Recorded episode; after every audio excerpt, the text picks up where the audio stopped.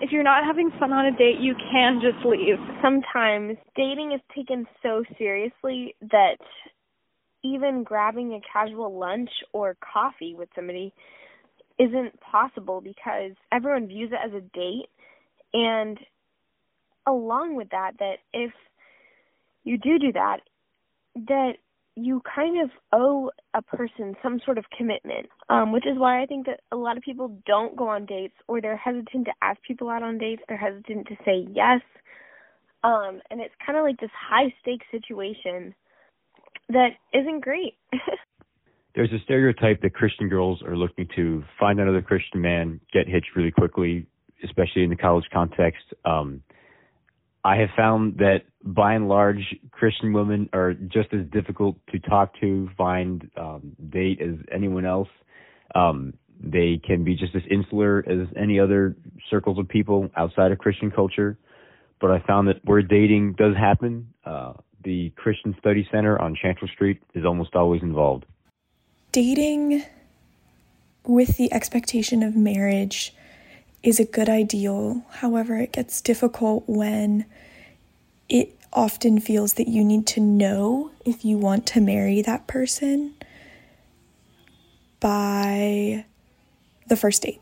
You have to know, hey, I think I could marry this person on the first date. Um, when nobody knows that on a first date, and it's unrealistic to think that you should know that on a first date. And it often sometimes gets portrayed as well, if you don't know that, you are leading them on, um, being deceitful or um, inconsiderate of them, not loving them, um, when that just takes time to figure out and it's not true.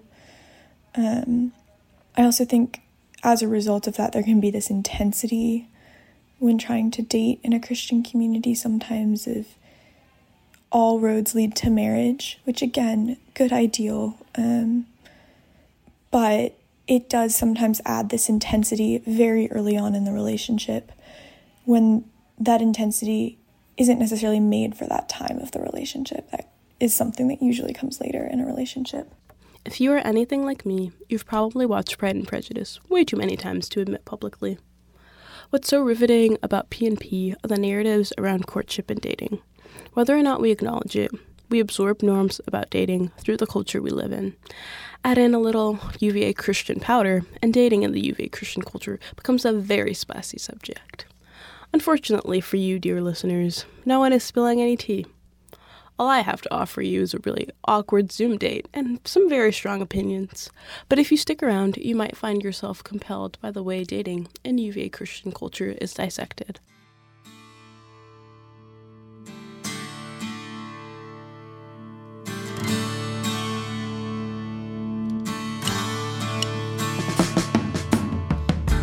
Um, okay, UVA Christian dating culture.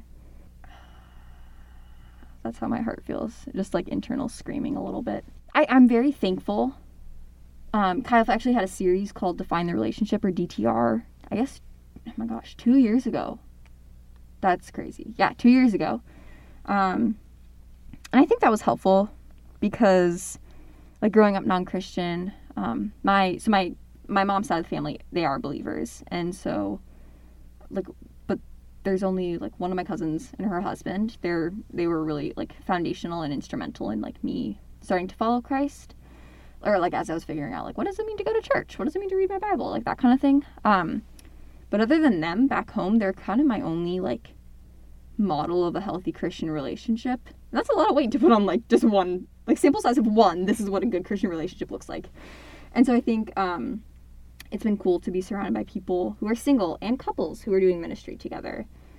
Um, and it's also, I feel like we can over spiritualize relationships in some ways and like assigning, you know, great eternal significance to them. But the person that you do life with on earth absolutely matters. But I think because we are also 20 year old college students who just generally have desires and probably want attention and reciprocated love. But I also am in that boat where I'm like, dang, I want a ministry and life partner, you know, like, and, and then at the same time, it's like, I don't know, I don't think I believe in like soulmates, but I also believe that like God doesn't just not care who I date. but then I also feel like the idea that like oh you're only like as long as you guys both love Jesus you can make it work. But I don't think that's necessarily true either. So I feel like I like oscillate between like okay there is one who is God's exact imprint for you. And then on the other side, it's like, it actually doesn't matter. Any Christian male is eligible to be your life partner. You just got to make it work. And I know that that's not true and that there is a healthy in between. But sometimes I feel like that's what my brain gets stuck on. Chi does like pre, both pre engagement and premarital counseling. And so I think that there, maybe it's like a little bit more normalized, like the after part, for at least like in my experience and the seeing people go through those engagement counseling is they're like, yeah, this is how you solve those problems. This is why it's important to talk about money now, you know, like that kind of thing.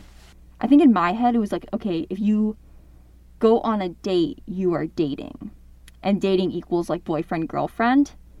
And like that kind of like exclusivity and especially like in a Christian world, like general inclination that it could go toward marriage, right?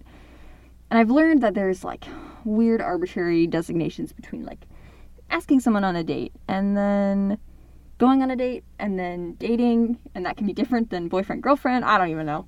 Um, but i feel like for me i'm like i and i guess that the whole purpose of going on dates before dating or like creating a separation there is that you could like get to know the person and be like oh is this someone that i want to be dating and call my boyfriend you know?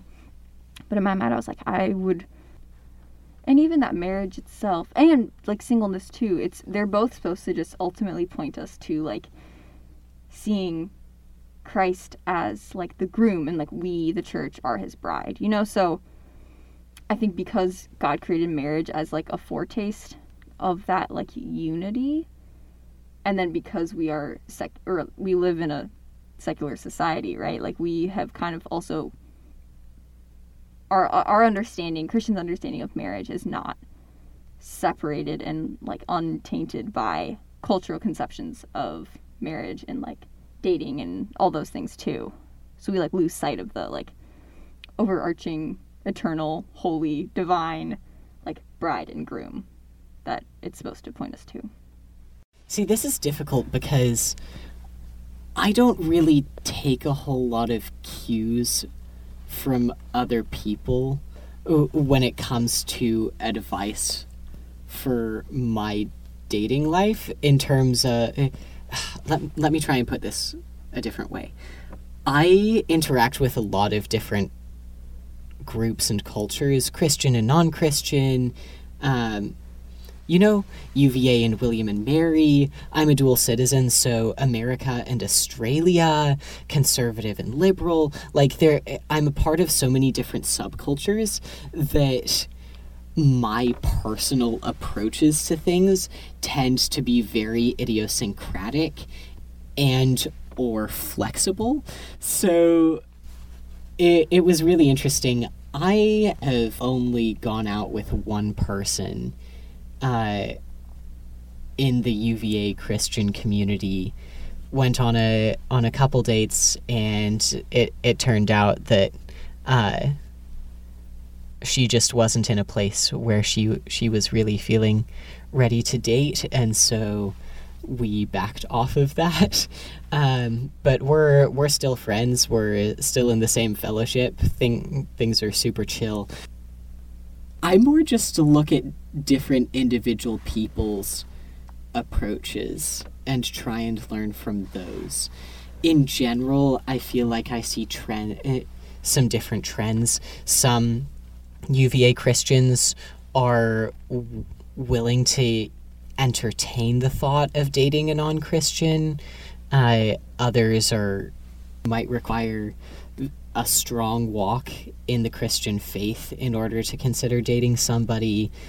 Uh, there's often, among a lot of people that, that I know, they want a level of familiarity with the other person before there's any romantic involvement, which has its pros and cons. I personally like that because I like to get to know people and romance is complicated so going on a date with someone before you really know them just instantly sets the tone for the relationship with this really complicated set of romantic entanglements that that are just natural but I I personally and I see a lot of other people in the in the UVA Christian community taking a little more of a cautious approach and, uh, and getting to know people first and I think that's pretty cool. I think that's pretty cool. Other other things UVA Christian community tends to tends to be pretty firm on the uh you know, we're not just dating to be dating there should be a purpose for like establishing a deep intimate relationship. There's probably some sort of direction towards marriage um, towards marriage whether that be a few years down the line or sometimes it's it comes along pretty fast by some standards. Uh, but there is that sort of goal Christian community at UVA tends to be at least somewhat conservative when it comes to boundaries. So, um, Christian relationships in some ways tend to move a, a little slowly, like getting to know the person before you might ask them out, or taking your time before really sort of committing to the person, or when you're committed, being pretty committed. Um, waiting for sex till marriage as a principle. The so some con- more conservative or things that get labeled conservative in terms of uh, general trends with dating. So it's a it's an interesting mix. It's an interesting mix. The guy that I'm with, um, I prayed about a lot, and God totally brought us together. Um, however, we met on Tinder, so that's not uh, that's not Christian dating culture. I feel like in Christian dating culture, we don't talk a lot about the foundations of a healthy relationship before you get married because marriage is a lifetime commitment. And making a lifetime commitment is going to take a lot of responsibility. It's firm foundation, right? And honestly, and I might get stoned for this. Honestly, I feel like a lot of Christian dating culture is just skirting around the fact that you want to have sex and you are just horny. And you look at that scripture that says it's better to get married than burn with passion. And I get it. But after you get that thing, after you have that moment, the fireworks, then what? Then what? you know, exactly. I mean, I mean, I don't think an orgasm can fuel a marriage. And it's like, yes, you're doing the right things with these boundaries, and yes, you're doing this. And, but I feel like there's so much more that can be talked about outside of pleasing your husband and pleasing your wife, outside of solely just slapping scriptures on to stuff. Mm-hmm. You know, I feel like there's a, and, and it's so hard because I'm not even sure what it is, but I can just feel like there's a deep, in depth conversation about growing together mm-hmm. and being intentional together before you get married that is just missing. That's just not there. Like, and even like making sure that as an individual, you know, you are doing what God's telling you to do, that you are growing as an individual because you don't want to, if you put two weak individuals together, you're just going to have a weak relationship, you know? A relationship fueled by passion that will subside after you have that moment. And, you know, in the spaces I've been in, they talk a lot about like divorce, how divorce is bad and all this kind of stuff. And I agree. But there's not a lot of conversation about what makes a godly marriage work, about what makes it last outside of scriptures that are applied the conversations out of context, outside of a lot of real conversations that aren't happening. Like, I can't even think of a time outside of, no, not even then. I can't really think of that many times where a married couple, especially a couple that's been married for a long time, talk about how they go through conflict. They don't talk about it. Like they don't talk about the times where there's arguments. They don't talk about the times that they're tired of each other. They don't talk about the times where they probably need a break from each other. It's not ever talked about, and especially I feel like it's it's worse now especially in the age of social media where everybody, Christian and non Christian, is putting their best face forward. So you see these married couples and they're smiling and happy in the pictures and they have the golden retriever. I don't know why it's always a golden retriever, but they have the golden retriever and you know, they're like doing Bible study together. And that's great. I want to see that. But I also want to see the side of y'all where like you just got into an argument and you don't want to look at that person. And you have to really consult God to be like, God, what should I say to them right now? Because I'm just, oh, you know, I want to hear that because I feel like that's a part of marriage too. It's just because it's ordained by God does not mean it's going to be roses every day. And I feel like a lot of people talk about like being a Christian, you're going to have to pick up your cross and bear, and then there's going to be struggle and stuff like that. Um, which is true, but why don't we apply that? Also, I mean, if you're a Christian and you're in a relationship with another Christian, and a big part of being a Christian is having struggles, do you not think that that relationship is going to go through struggles as a result? What do you do? how do you get through it? I feel like it really ends once you walk down the aisle. And I mean, like, walk out the church, that's it. After that, it's like an abyss. You know, I, and I also feel like conversations about marriage and about those things happen in a very secretive and secluded space. So, for example, I feel like when a man and woman, especially Christian dating culture, especially in college, when they express they want to get married, it's like cool. They have these private conversations with the staff or with their pastor or mm-hmm. whatever about these fears and about these struggles and then nobody else hears about it mm-hmm. so it's like why can't we have these conversations talking about fear talking about the potential struggle talking about all these things why can't that be public why can't that be public information there's good parts in it, but I feel like it just needs to be deepened. And the only advice you give to unmarried people is not to have sex. It like okay, I get it. Yes. Like what else? My perspective on dating is going to come from like primarily what I've seen within Catholic Hoos, um, which is like a sub a subculture of UVA Christian culture.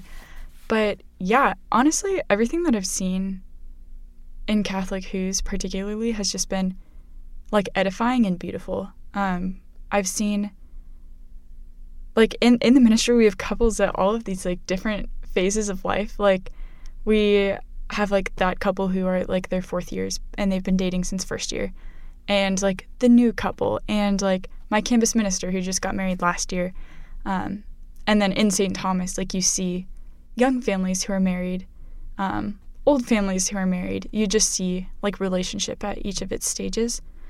But yeah, what I've seen in Catholic Hoos has been very inspiring. You go to daily mass and you see, and it, like you see all of the students there, but you see like so many couples sitting together, staying together afterwards to pray, um, meeting up beforehand and praying. Um, just relationships that are really rooted in like upholding the dignity of the other and like loving them in a way that it says like you are free to walk away from this.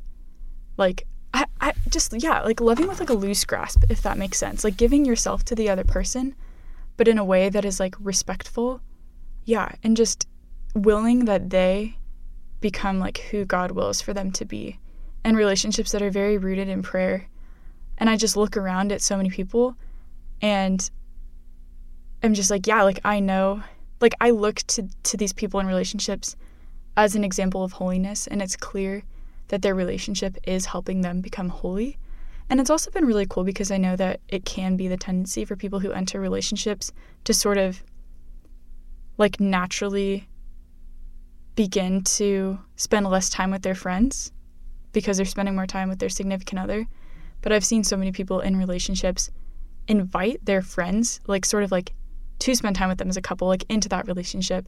And also like have seen like so many of my closest friends who are female are in committed relationships with guys, but that has never like if anything, they are better able to love me in our friendship for it. Um, and you see people who are taking marriage seriously, like they see dating as like I am discerning the sacrament of marriage with this other person, and see marriage as like a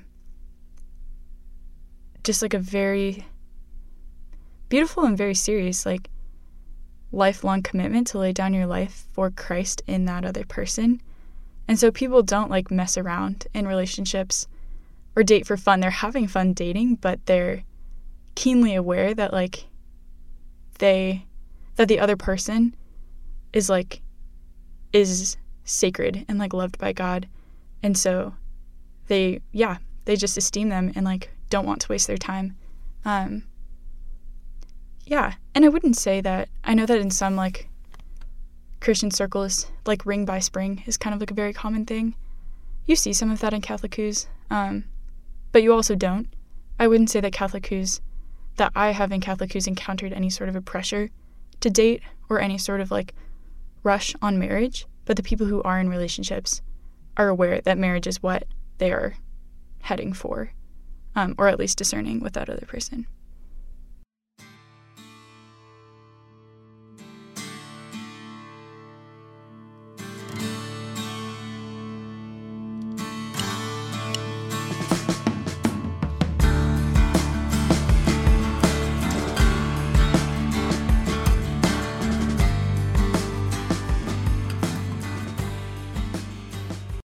Distillation of dating in UVA Christian culture is this dating is hard and people are weird. Actually, though, there's a lot of pressure around dating, and there doesn't have to be. We can choose to be present with the people we are seeking to know and show up just as we are. Friends, this was the last episode of When Reality Hits. Thanks for listening. If you enjoyed the series, please let me know. If you'd like to offer feedback, also let me know. If you have any questions, please feel free to reach out on LinkedIn or by email. Thank you for spending your time listening to my podcast. It means a lot that you would spend your precious time with me. And until next time, with whatever audio project I do next. Bye, friends.